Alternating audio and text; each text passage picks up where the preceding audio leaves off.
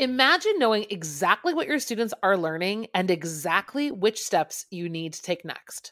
Join us in Down with the Reading Quiz to craft meaningful and productive formative assessments that move away from gotcha moments of basic recall and toward assessing what your students actually can do. In this 30 minute free masterclass, we'll share three powerful assessment keys that work for any novel at any time of the year. Head to shop.bravenewteaching.com slash masterclass to sign up, and we'll also send you a free workbook to keep track of all your notes. Once again, that's shop.bravenewteaching.com slash masterclass to nail formative assessments forever. Hey, Amanda. Hey, Marie. What are you up to later? Want to join me for happy hour? I'm all in. And guess what's amazing? Our listeners and friends of the podcast can also join us because Brave New Teaching Happy Hour has officially launched. Cheers! Cheers, everyone. We are officially hanging out a little bit longer after school with an extended, extra private podcast feed just for you. Yes members of Happy Hour get extra 15 minutes of the podcast, give or take, because you know us, we run a little bit long. It's just kind of how we are. But if you would like to get in on this Happy Hour action, please join us. It is only $5 a month. Head to curriculumrehab.com slash happy hour and get yourself signed up because when you're there, Amanda, tell our friends what we do every month for our Happy Hour members. I think my favorite part is coming up with a new free resource for our listeners every month. And then we pretty much break down that resource and how to use it. We also like to have guests on to do extended episodes and even q&a that's just for you about that resource. It's really exclusive and super private just for you. So if you are like us and you like hanging out, you like chit chatting about all things that are teaching, teacher life, and everything under that umbrella, join us for happy hour and we will see you there. Bye. Bye. Well, hello and welcome back to Brave New Teaching. I know you guys may or may not have noticed a bit of a trend in some of the content that we are pushing out. It's pretty heavy on the Shakespeare. And if you don't already know, it's because we have our first ever Shakespeare Teacher Festival coming up very, very soon. If you're listening to this in real time, it is very soon, uh, April 5th through 10th, 2021. Free teacher PD for those of you who teach Shakespeare, want to teach Shakespeare, who think about maybe one day teaching Shakespeare, or who just generally like nerd out on Shakespeare the way that Amanda and I do, because we get pretty intense and it's pretty fun. But it is five days of free content covering all sorts of different avenues about Shakespeare. If you have not already registered, please do so for free. Go to bravenewteaching.com slash Shakespeare to join us. And today, friends, we are actually going to dive into a little bit more Shakespeare because why not? We are talking about teaching Shakespeare using essential questions. Um, we have some great tips for you. And then we actually just have some of the most frequently taught plays that we know of that we have taught that you all have asked us about and the essential questions that we have or plan to use for those plays. Amanda, Hello. She's our resident essential question queen. I don't know if you guys know this, but uh, I, that's quite the title. I'm, I'm pretty yeah. honored to have that. Um, so I guess with kind of with that caveat, I, I would say really quick about, you know, the festival and our episode today. I've been getting a couple questions now that we've posted that this festival is coming up. Um, people wondering who this is for. Uh, if you are a pre-service teacher, this is definitely for you. Oh, for if sure. A, if you are a veteran kind of like that's never found your groove or a veteran who nerds out hardcore on Shakespeare, this is for you. You guys, we made this for the whole range of Shakespeare teacher, the novice to the expert, because I think what happens in our everyday life is that we get very bogged down by what's new. And Shakespeare has pretty much always been what's old. And so it's a really kind of a, a refresh into bringing the, our Shakespeare conversations into um, some of the newer and better teaching practices that we know of, namely essential question based teaching. So uh, we're going to get into it today. We've got six plays, seven plays we're going to go through with you today. One, two, three, four, five, six, seven. I had to count because I couldn't just glance. Just glance at that and count up to seven. You guys, it's a tiring life. but you know what? So we're going to try to make that tiring life a little bit easier for you because essential based question teaching for Shakespeare is the same as what we've been teaching you all along in this podcast. If you guys are members of curriculum rehab, like you know the drill. These EQs are meant to keep things focused, simple, sane, but also rigorous, creative, and wide reaching. It sounds impossible. Yeah. and you know what, though? After the intro, we're going to explain to you a little bit more of what we're talking yep. about because it really, it really can be that simple. So let's, let's go. cue the music.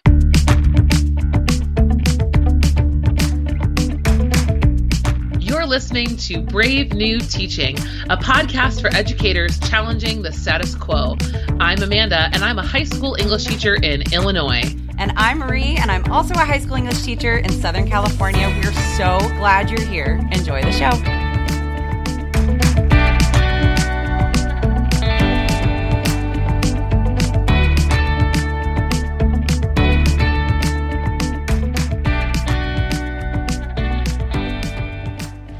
Okay, so as we said in our intro, curriculum rehab our course about basically taking your curriculum your like year long curriculum rehabbing it so that you've got straight line streamlined is what i'm actually trying to say um curriculum map for the entire year that is based in inquiry that is driven in questions just saying the same thing twice.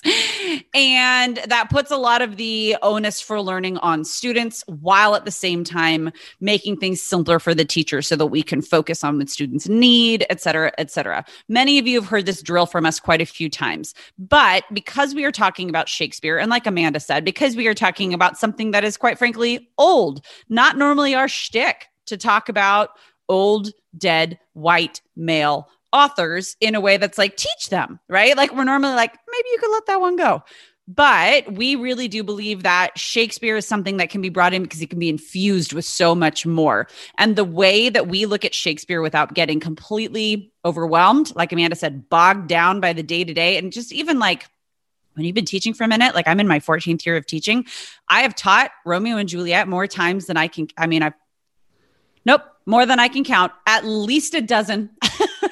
and um i love it. I love it for many reasons but i it feels stale after a little bit and i start to wonder to myself am i oversimplifying it? Am i making it too complicated? Da da da da da. And and there's a reason that these plays endure and have endured for so long and, and they still can and do apply to our contemporary students. And the way to make all those connections come together in this wonderful little recipe of goodness is through inquiry and using essential questions. So that is really what we're going to dig into today. And I, and one of the things we talk about in curriculum rehab, you know, in, in terms of building essential essential question based units, is that it really takes a question. Is the job of a question is to bring together the text, it's to bring together the skills and whatever themes are present in that unit. And so we want to get you down to some different angles. And, and I really think what an essential question does for a Shakespeare unit is it alleviates the stress of feeling like you have to teach all the things. Um, I believe I talked about it in our Q&A episode. So that was episode 45. Um, we talked a little bit about methodology and philosophy. So please go back and re-listen to that episode or listen to it for the first time if you haven't already. Um, but one of the distracting factors about Shakespeare is it feels like there's so much to go over. You feel kind of bogged down at the beginning that there's context, there's history, there's language, there's all these things. And yes, there are all of those things.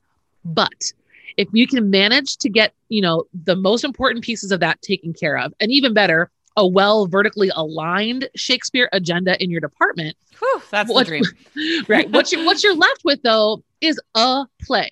And plays are actually one of my favorite things to teach in a unit because they're neatly chunked out. They're organized, they're manageable small pieces. They're not the weight of an entire novel. And yes, Shakespeare's language is tough, but it almost always comes with a great film or a great production um, that kids can watch and be part of. So don't shy away if you're a new person uh, nervous. Uh, we really think these essential questions are going to help you draw out those themes and focus on a skill and get kids asking more questions about topical things and thematic elements rather than just getting worried about translation and reading. We're going to get past that. Well, that and looking at something that is quite frankly pretty antiqu- antiquated, right? Like it's, it's Shakespeare. We're talking Renaissance here. But a lot of the questions that we get and the question that I used to ask was how do I make this relatable to my students? Essential questions, inquiry, Done. like like just looking at characters from a human level. All of these things are what make Shakespeare's plays any text relatable to humans because you're looking at the human experience. So here are the plays that we are going to go over. We're going to look at Julius Caesar, Hamlet, the Scottish play, Othello, Midsummer, Taming, Romeo and Juliet. Is everybody ready? I'm going to give you guys a moment. I guess you could just pause us, but I'm still going to give you a moment as I vamp for time so that you can go refresh your tea or coffee. You can get your notebook because uh, we're going to give you essential questions that we hope you use and that you tweak and you make work for you. Please don't feel like you have to ask us permission to use these questions. Just use them. That's Please. why we're doing it. Yeah we we think this is going to change everything. So I'm ready to jump in.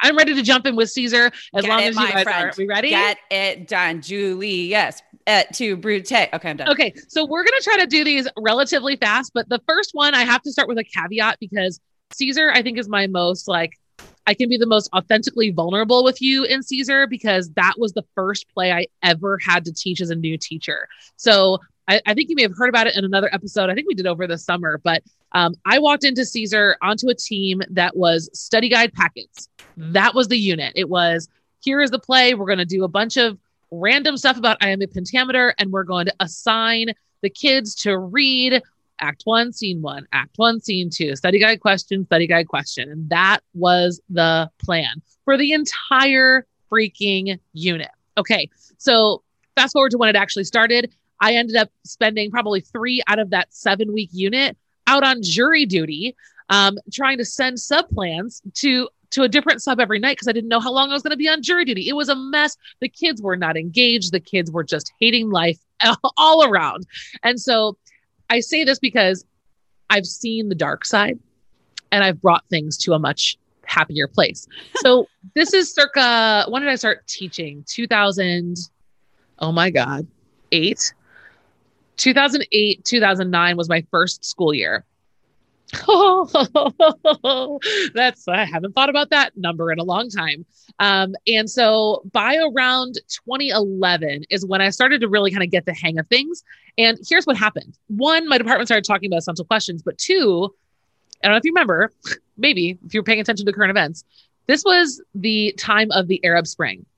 Yep. And there was a whole lot of turmoil in Libya, in Egypt. There's a lot going on. Um, and governments were being criticized heavily by their people, right? There was a push for more democratic ideals, more democratic um, proceedings in these countries. And uh, you can learn more about it if you read Barack Obama's book, Promised Land. Um, there's like a whole section on it. It's really interesting. But I had no, I had no idea about that at the time. And I thought, Julius Caesar is not a play, a, a Shakespeare play. Julius Caesar is a play about government. It's a it's a play about who gets to make decisions. It's a play about leadership. And so once I started to really understand what the play was about as a person, right? As a teacher reading the play and knowing the play, when I knew that and could really sink my teeth into the leadership and the manipulation of the people around that central leader, that's what I knew I wanted my kids to focus on. And so the essential question that we worked with in that this was sophomore English two. Um, it was a combination class of kids from all over the map. Um, we dealt with the question: uh, What does it take to be a great leader? Simple. So simple. So simple. That was our driving focus, and every scene we took that question to the leaders of that moment. So we looked at Brutus we looked at Caesar. We asked, um, we actually did a simulation in Brutus's orchard. Um, that's the moment when kind of everyone's deciding that this conspiracy is going to go down. We actually took that and had our own roundtable and simulated that discussion about Hosni Mubarak. Should we remove him from office because he'd have been he's been Egypt's president for 30 years at the time. And so we kind of did a little bit of side research about the Arab Spring and what was going on. And we came to the table in this simulation and actually had that conversation about leadership while Brutus is having the same conversation with Cassius and all these other guys about what to do about Caesar. Because the question is, well, what to do about Caesar. They don't entertain very many options other than assassination. Right. Um, it's like igno- ignore it or kill him. I mean, right. That's like and, all and, they got. Yeah. And, well, the, and the kids figure that out on their own. Like they were like, oh, because when we talked about Hosni Mubarak, I'm like, well, what, what, can we do? Can we have a side convo with him? Can we do some negotiation? Can we do some diplomatic, um, you know, negotiation types of things? And so we had all these options. And then I said, well, let's read this scene from Brutus's Orchard. What do we see as similar? What do we see as different? So, as essential questions, guys, are going to be able to help you put things side by side and when Shakespeare gets hard, I think it helps kids to see it in another way. And again, this is why Shakespeare's so enduring and amazing is that his concepts, his controversies are so universal.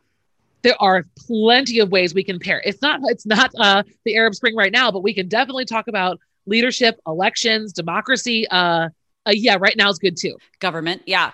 Uh, well, and the other thing too, like I like the way that you're posing this and like pairing it with real life current events and world events is that we also often, I mean, Romeo and Juliet's going to be something that we talk about at the very end here, but we try to make the personal connections, and not all of our kids are going to connect with weepy Juliet, which by the way, I love Juliet, don't get me wrong, and kind of creepy Romeo. I, I have an affinity for just Leonardo DiCaprio, but I'll take it as That's Romeo. Fine.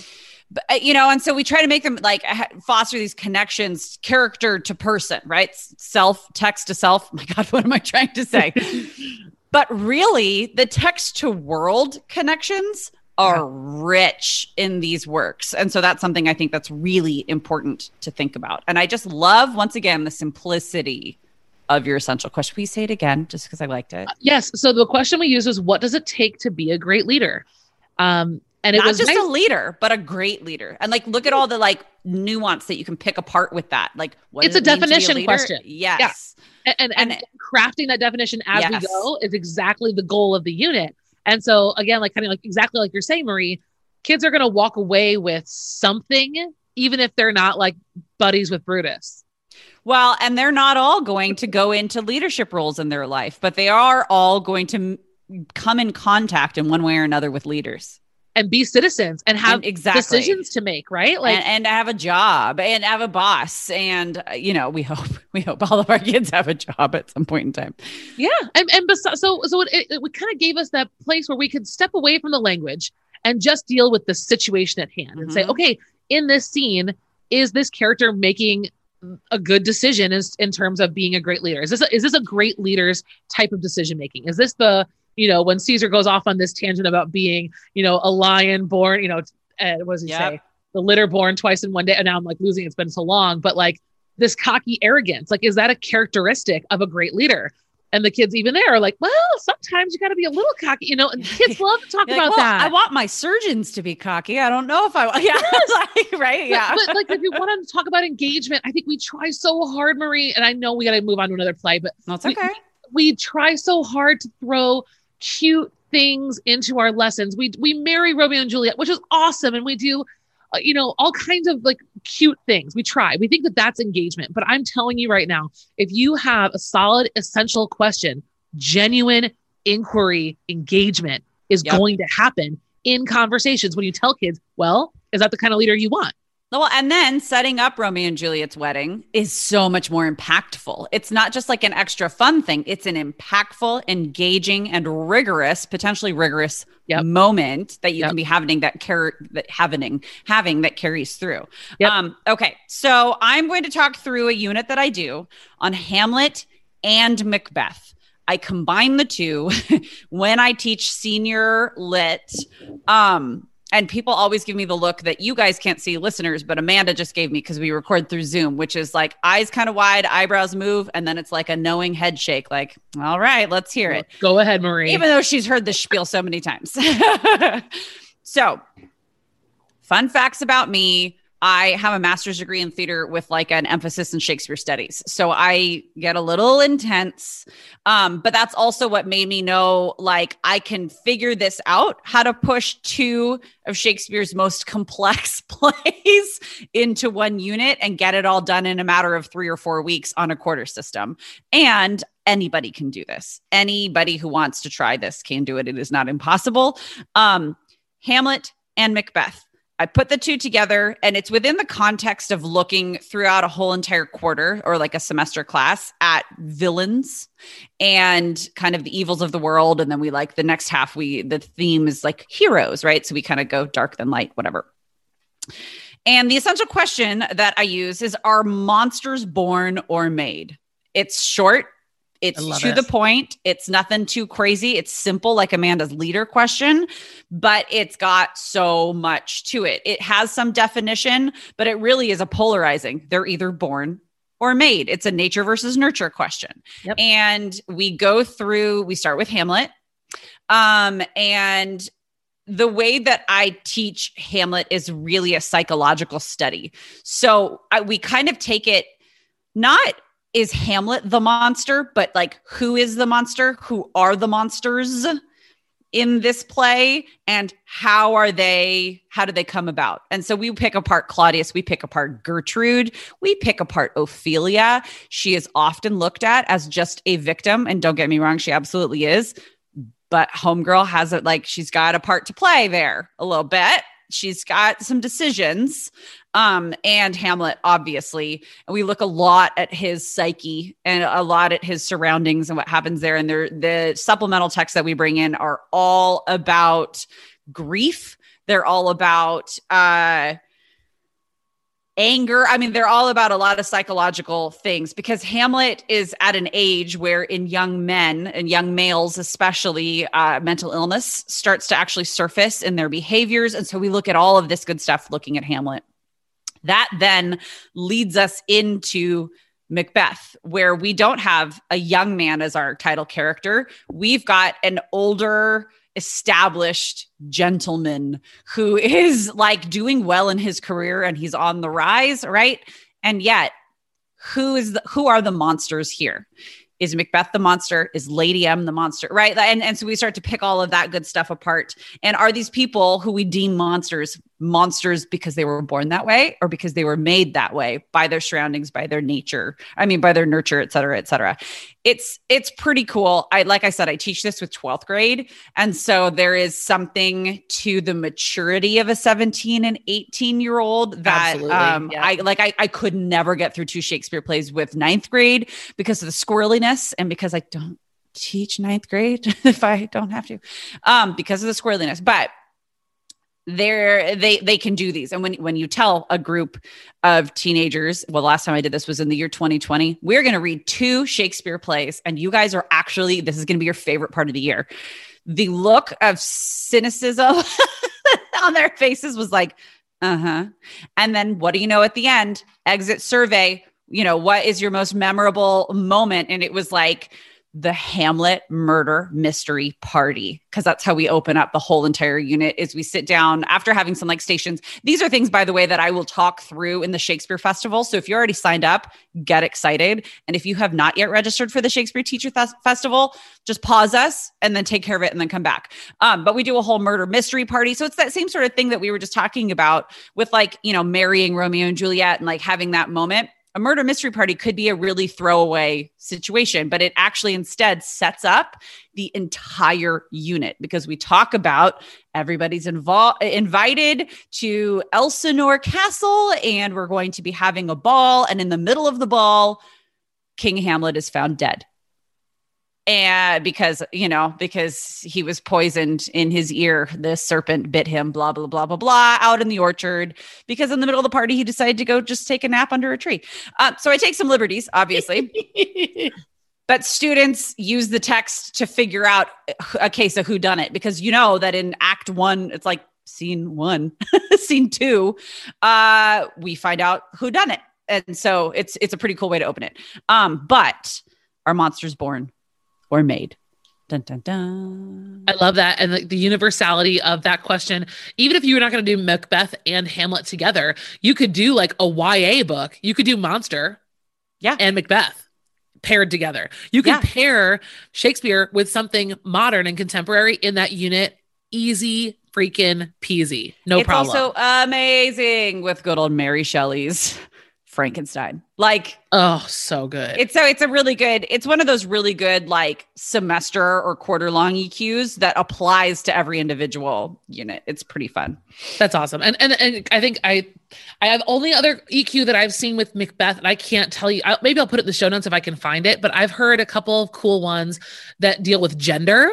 Mhm. Um, that really I think hone in on Lady Macbeth. They kind of let Lady Macbeth take the stage in that unit, which is pretty cool too. So I'll look into that. But speaking of monsters and villains, um, I'd like to talk to you guys about Othello. Please do. So Othello again is kind of deals a little bit on that dark side, way more than uh you know uh, uh, the more uplifting things that we read in English, you know, t- all the time. like, Um, like Macbeth. you know. Uh, Othello for me again was a challenge because I was teaching it to a group of students who were not. This is not an AP class. This is not honors. I was teaching it to students who had uh, English as a second language. I had students who were generally like unmotivated and you know in English, and so I knew that to do Othello, I had to focus. And so what we did with my team is we said, well, the skill that we really need to work on is rhetoric and we need to find a play that does that. And badoom badoom all you need to do is think about well caesar's already being used in another level what's the other option? It is othello iago all day long. And so we wanted our essential question to really be overlapping with the skill of rhetoric that we wanted to work on. And so the question that we we posed to our students was what happens when the villain wins? Pause. Pause for applause Marie's Um, fangirling you right now. I, and speaking and speaking in the third person. That's a really good essential question. if you haven't already listened to my interview with Kyle Etheridge, which which number episode is uh, escapes me, he was my teammate at the time. We came up with that question together. Um, so big shout out to Kyle. Um, but talk about juicy. Um, we had a lot of fun unpacking villainy um, and just really kind of again like universalizing. You know, we looked at everything from uh, Genghis Khan to um, the Dark Knight. Whatever Joker Yeah. kind of stuff Yeah. was going on. Um, so we had a really cool time there. And then we were able to then, by the time we got really into the nitty gritty of the play, look at a, an Iago speech and say, well, number one, like, why is he winning? Well, he's so good at what he's doing. And at the end, like, he absolutely wins. He gets away with everything.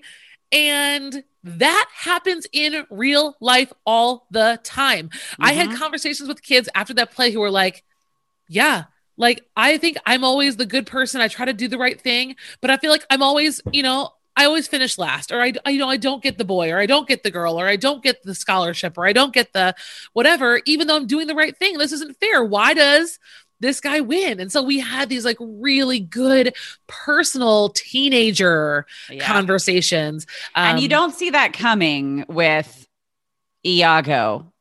Like you don't, you know, I- that's one of those things that you don't necessarily see our teenagers making a personal connection with no.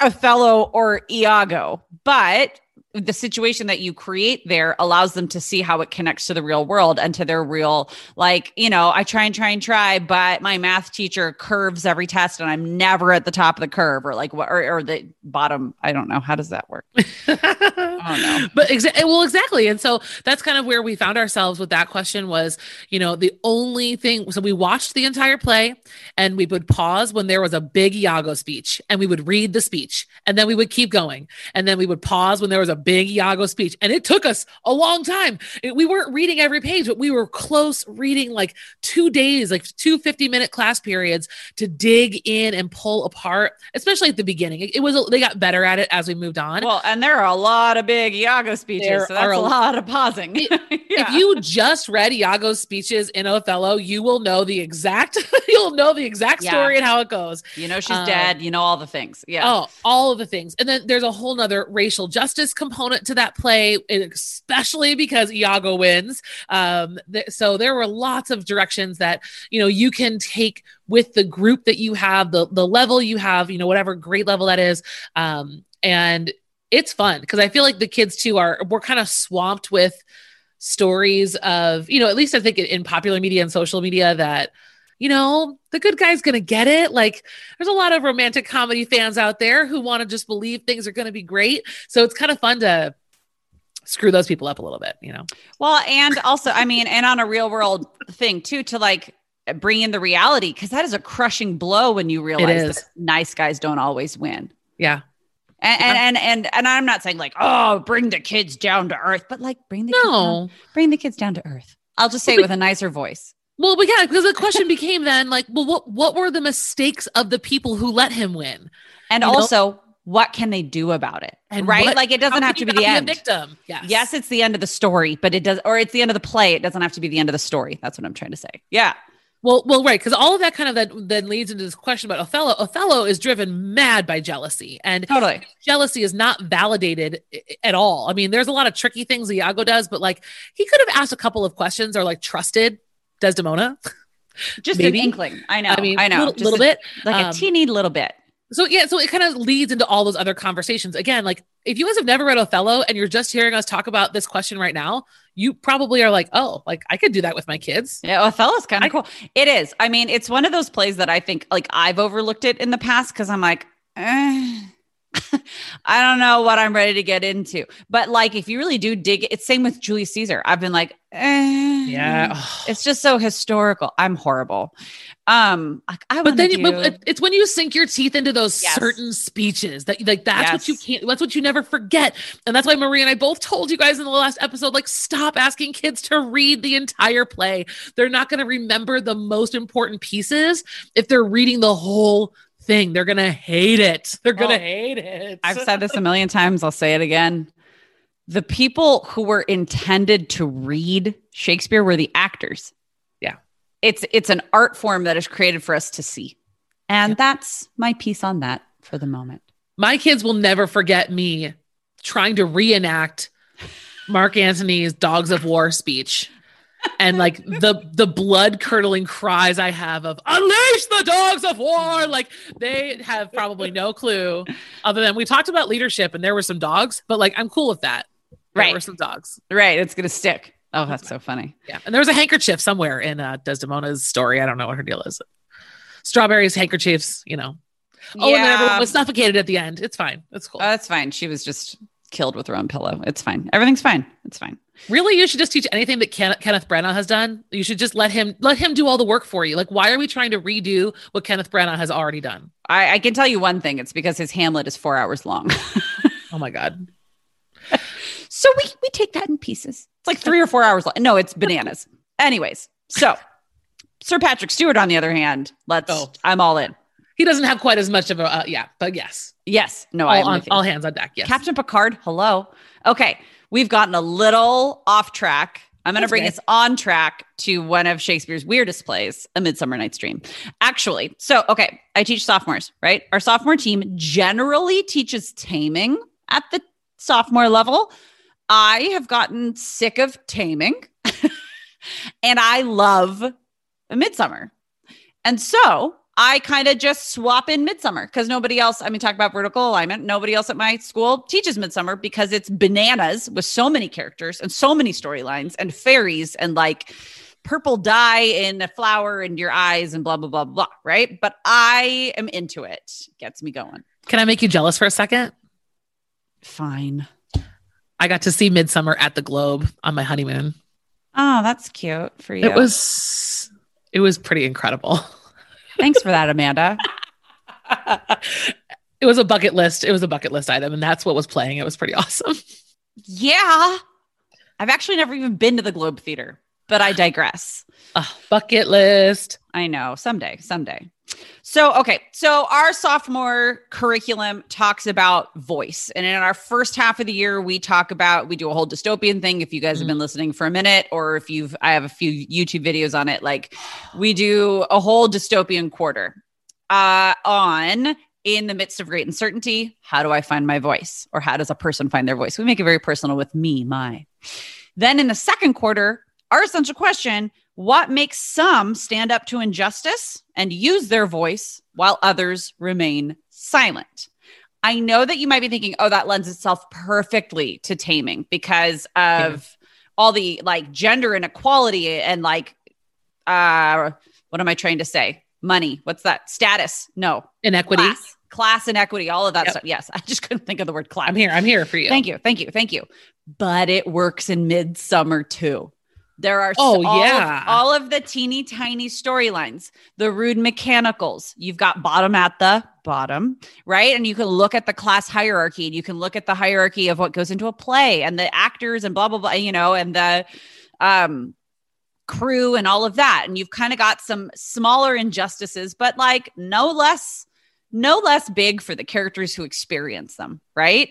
You've got the four lovers and their fathers, eh, or and Aegeus and you know and Hippolyta, who has just been like taken from her from the Amazon. She's been like taken to go and marry the Duke. There's some stuff you've got uh what's her name? Hermia's father and like all of this fun stuff. You've got wait did i just say the wrong name? If i'm misplacing names it's because it also gets confusing for me even though i've taught the play a bunch of times. Um you've got the fairies and titania and oberon and all of this feuding that's going on and she really challenges that status quo. And and so you've got it's a lot of gender back and forth. It's also a lot of class back and forth because you've got Puck, who is able to really yeah. screw with stuff, even though he's a little errand boy, like, you know. um, and so it's a fun one. And it's, I'm really excited to teach it again this year. I didn't do it last year because of uh, COVID and because things were just, it was just too disjointed and it's too disjointed of a play for me to not be able to get a hold of my students. This year, I will actually be hybrid in the classroom concurrent with students online by the time we get to this play. Therefore i feel like i have a little bit more control and i can rein it in.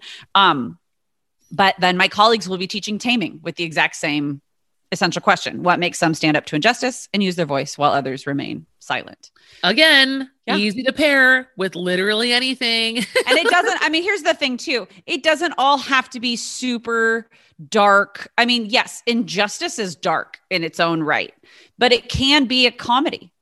It can yes. be a darker comedy, right? Like that's okay. That's okay. We can we can pull in some less traditional or like less obvious feeling texts, like two of Shakespeare's comedies can come into injustice and using your voice. And uh, yeah, I think that's so fun. I've never I'm taught Midsummer. I've never taught Midsummer. I've Dude, always get it. excited to hear all about it because I love it. I like glitter for some reason. Midsummer for me is synonymous with flowers and glitter. So let's get excited. I just never had the opportunity. I, I love the play, but I've never got a chance to teach it. So I yeah. love it. I'm oh, pretty, so excited. I'm pretty excited. Okay, let's take it home with Last a little one? R and J. A little Oh, yes. I feel like every English teacher in their career has at some point been forced to or fortunate enough to. It depends on where you stand on that spectrum. We're uh, hoping uh, to turn everybody to the fortunate at what? Fortunate enough to please talk so that I don't have to.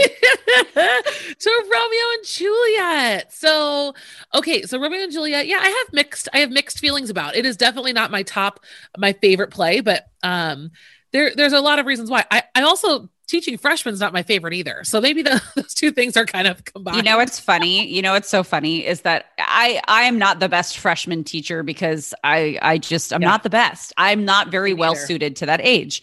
Um but I love teaching Romeo and Juliet to freshmen specifically. Oh yeah. Well, but well, totally right because yes. like they're it's it's for so there's a couple cool things right. It's for most of them, a lot of them, it's their first exposure. Yes. So there's a lot of kind of you're kind of breaking down their expectations of what they think it's going to be like. Totally.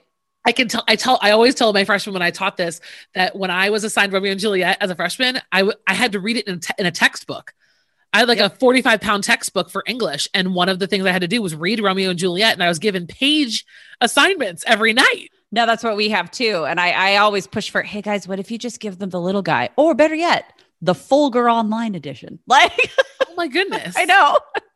And I remember struggling through that because at that point I, I, knew I wanted to be a teacher. And I remember thinking, like, if I can't do this on my own, how will I ever be a teacher? Like I had that like so like, oh, little baby Amanda, like, come on, you're okay. But um, so, so I think really, you know, one of the big solutions for when you have freshmen and you have Romeo and Juliet and it's the first time teaching it and there's all of this pressure um, and the kids are really you know nervous about this this experience one more time like this is exactly why we have essential questions um, so the one that I used the thread that I was focused on was something related to love. Um, I did kind of want to highlight more of the um, the more relatable thread of the play. I feel like there are some other really interesting threads that are different directions. Like I think Mer- look really studying Mercutio, oh. um, th- right? Like there are yeah. way more like interesting things about the play than what I teach, but I choose to go this direction because of my audience. Um, so I asked the kids, is true love fantasy or destiny? And so again, it's another spectrum that they've got to figure out like, do you really believe that we're destined to find one true love? Or is that a total fantasy? Is that like not and and yes a lot of us are in the middle but what i kind of have them do when you have a spectrum kind of question like that is to find their place on that spectrum. Yeah. Where where are you closer to and how do you write a claim statement that helps kind of clarify where you are on that spectrum? And we do some cool research into soulmates and we do um, a lot of psychological and relationship work uh, around that. And i ask the kids to talk about you know what are the qualities that you're looking for in a life partner whoever that might be. And we even talk about friendship and you know the absence of friendships in this story is remarkable. And the kids always kind of get down to like yeah like i i feel like the the way that i understand my the way I love people or I have crushes on people is by talking about it with my friends. Like we, you know, we have these you little process. social circles. Yeah, yeah, yes. yeah. And and a lot of the mistakes that Romeo and Juliet make I think it's because they they exist in isolation. They only have each other. And so we talk about the dangers of kind of what happens if you get into a relationship and shut other people out. And so we we have Yeah, I say she's good... totally isolated, but like he just ignores everybody. He's like the worst friend. He he's is that, like the worst. He's friend. that guy that gets into a relationship and just ghosts everybody and then expects them to be there for him when it goes south. Oh yeah. well, because they I think I think all of the kids can relate to that like gut impulse attraction to someone. Sure, sure. I think the infatuation. Absolutely. Yes and, and like and and we don't linger on that for too long because well neither does the play because all of a sudden things get real. And right. we're like we're steamrolling here toward a wedding toward all these other things. And so we do a lot of like what if kinds of questions but that's that's really the core is um, is true love fantasy or destiny? Um, and we have the kids debate it and try to find where they stand personally on that line uh, by the end of the unit. And it's been really good but like i said there are lots of other ways to address this play um, but I've found with freshmen that seems to be what they want to talk about the most. It's well, and it's it's a I mean, like you said, you're you're you're gauging towards your audience, right? It's it's a point of entry because the other things you can start talking about i mean i always kind of start I, we definitely use like the love romantic love as a point of entry and then we expand it to like familial um, mm-hmm. um, because there's a parent child Yes. Relationship. There's also, um, I like to talk a lot about control and autonomy over their own lives because Friar Lawrence talk about monsters. Um, a lot of opinions on Friar Lawrence. Um, and I like to point out to my students that Romeo's like 18 and Juliet's like 12 or 13. Like I need you guys to really feel this for a minute. And then I go, let's talk about autonomy and control over your own life. And they're like, oh, yep.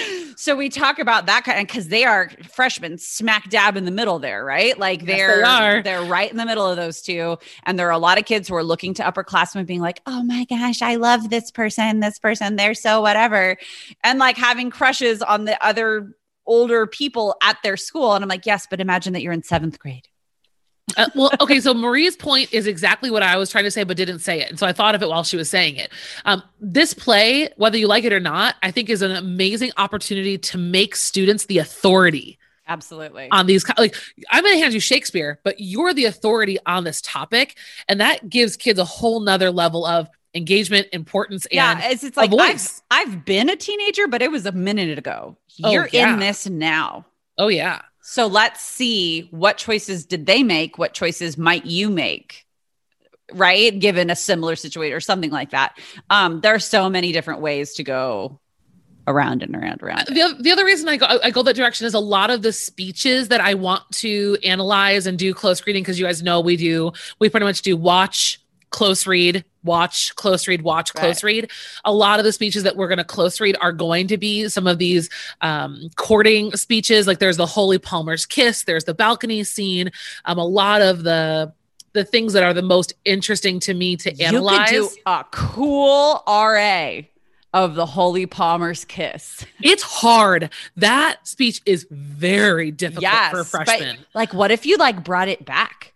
Right and did rhetorical analysis with like Oh, older yeah. kids since they've That already be done it freshman year. I think I might know what I'm doing this year. noted noted Let me click my pen on and like a rhetorical analysis of Romeo courting Juliet There's a lot of hands, a lot of hands in that because she's 12 Well, and he's 18.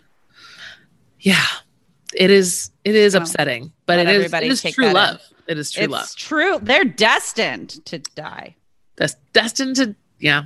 And then there's Paris. I mean, there's so much. There's just oh my god. Well, so and much. but but right, and like you said, that there's so much, and that is what helps us, you know, to really focus in for the kids because they can get, you know, that we said this earlier too, but Shakespeare's Shakespeare's so much is sometimes our students check out. well, yeah. I mean, all the things that I just did, like spazzing out, like oh, and this, and this, and this. I would pick one. Right, because kids are kids Yeah. are not ready for that. They're No, not. and the thing is, they're not going to quote unquote miss out on anything. No. If you focus in on one thing, if you focus in on one thing, No. you're then giving them the tools Yep. to access all the other things. it'll be If richer. you, if you do all the things, you're giving them none of the tools. they're going to miss them. Yeah. Yep. So find your essential question. You know, this that's the, those are the plays we're going to talk about today. Uh, we encourage you guys to find your essential question. You know, use that as your anchor for all of your decision making, for keeping the kids on track, for giving you permission to keep going, even when kids feel like they're struggling. Keep pushing, keep giving them more to wrestle with so that by the end they can deal with your essential question. Whether or not they became experts in decoding Shakespearean language, that doesn't matter. It's okay. It was practice, it was exposure. You know, the complexity part of these pieces has to come through conversations on the play as a whole. So you got to get to the end so they can talk about the play as a whole and the complexities there. The so entire arc there. of all five acts. Yep, get them there and lean on us if you need help. We'd love to see you guys over at the Shakespeare Teacher Festival because this is exactly what we're going to focus on. You can play us, pause us, rewind us, and uh, have some cool resources to work with as well. Absolutely. So head to the show notes right now or go to bravenewteaching.com slash Shakespeare to register. And we will see you guys there. And we will see you next week for another episode of the Brave New Teaching Podcast. You Thanks for sticking with us today. It Thanks, was a I lot, know. but This is a hopefully long was one, helpful but- for you. Hopefully it's helpful. Like we said, take them, use them, change them, make it awesome in your classroom. And we will see you guys next time. And don't forget to leave us a review and let us know how this is all going in your classroom. And we'll see you all around. Bye.